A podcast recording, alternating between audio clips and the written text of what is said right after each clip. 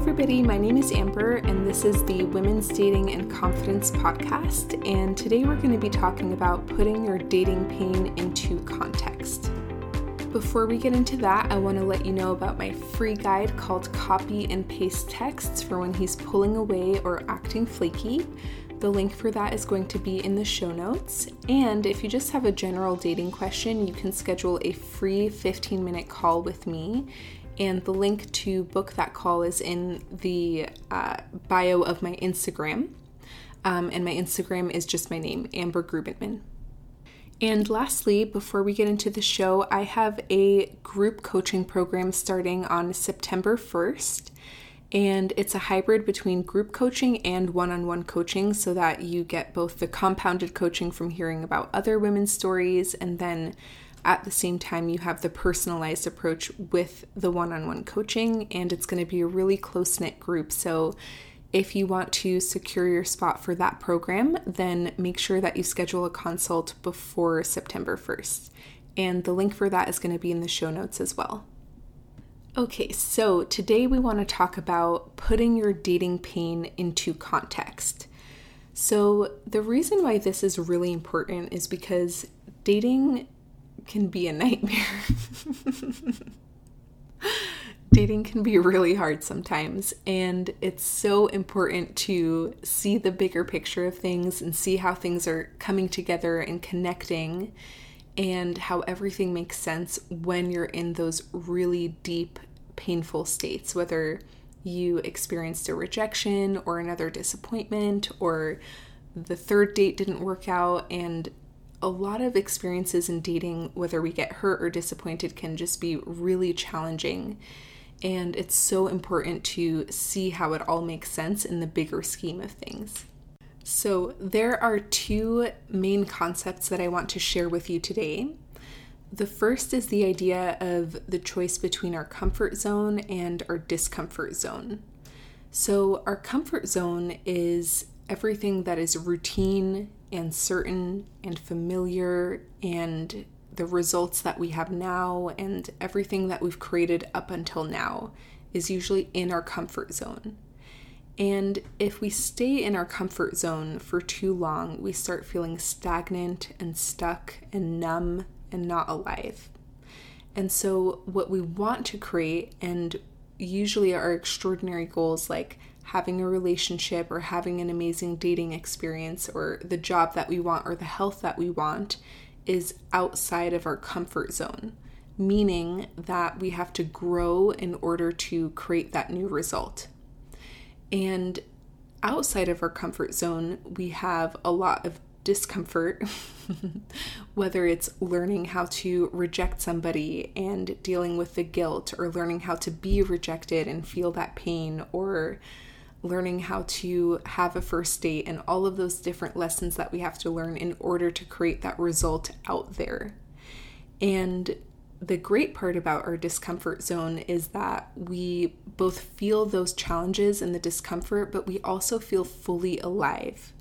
And we feel like we're growing and we feel like we're living our life. Versus in the comfort zone, we feel like we're just kind of stagnant and there's always this missing piece, like we're not really fulfilling our potential. And so, this is really important to understand because often we start heading towards a goal and we have the expectation that we should feel comfortable while we are trying to create that goal. So we think something has gone wrong when we experience our first rejection or our first failure or our first mistake or we think that it should be easier and it shouldn't feel this hard or we shouldn't have negative emotion. And it's really important to remind ourselves that we chose this path of discomfort and growth because we wanted the full experience. And a big part of what makes our pain worse when we have challenges in dating is that we think something has gone wrong. So we feel anxious and we tell ourselves, oh my gosh, it's because you're so insecure, and why are you always like this? And you should be more confident, and all of that kind of negative feedback. And instead, when we have this idea of, of course it's uncomfortable, of course I feel anxious, of course I have some disappointments along the way, because I'm trying to do something that is new to me, I'm trying to evolve, I'm trying to create a new result, then it makes the pain feel like a part of the process instead of something that is against you or shouldn't be happening. The second concept that really helps us put our pain into perspective and kind of create more space around it is a concept that I learned from somebody else from somebody else. So originally this idea is from Dan Sullivan and it's called the 4 Cs. And so basically first we have our commitment, the result that we want to create. And then when we're starting to follow through on that commitment and take action, what's required of us is courage because we have to cross the river of misery. So basically, there's the result that you want, and there's all the challenges and growth in between you and the result.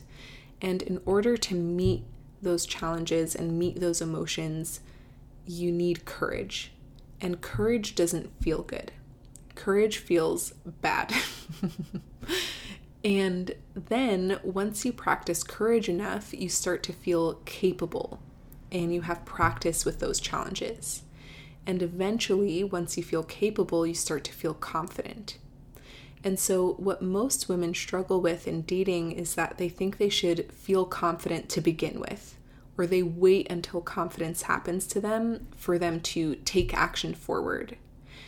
And that's a big mistake because confidence is the last piece of the equation.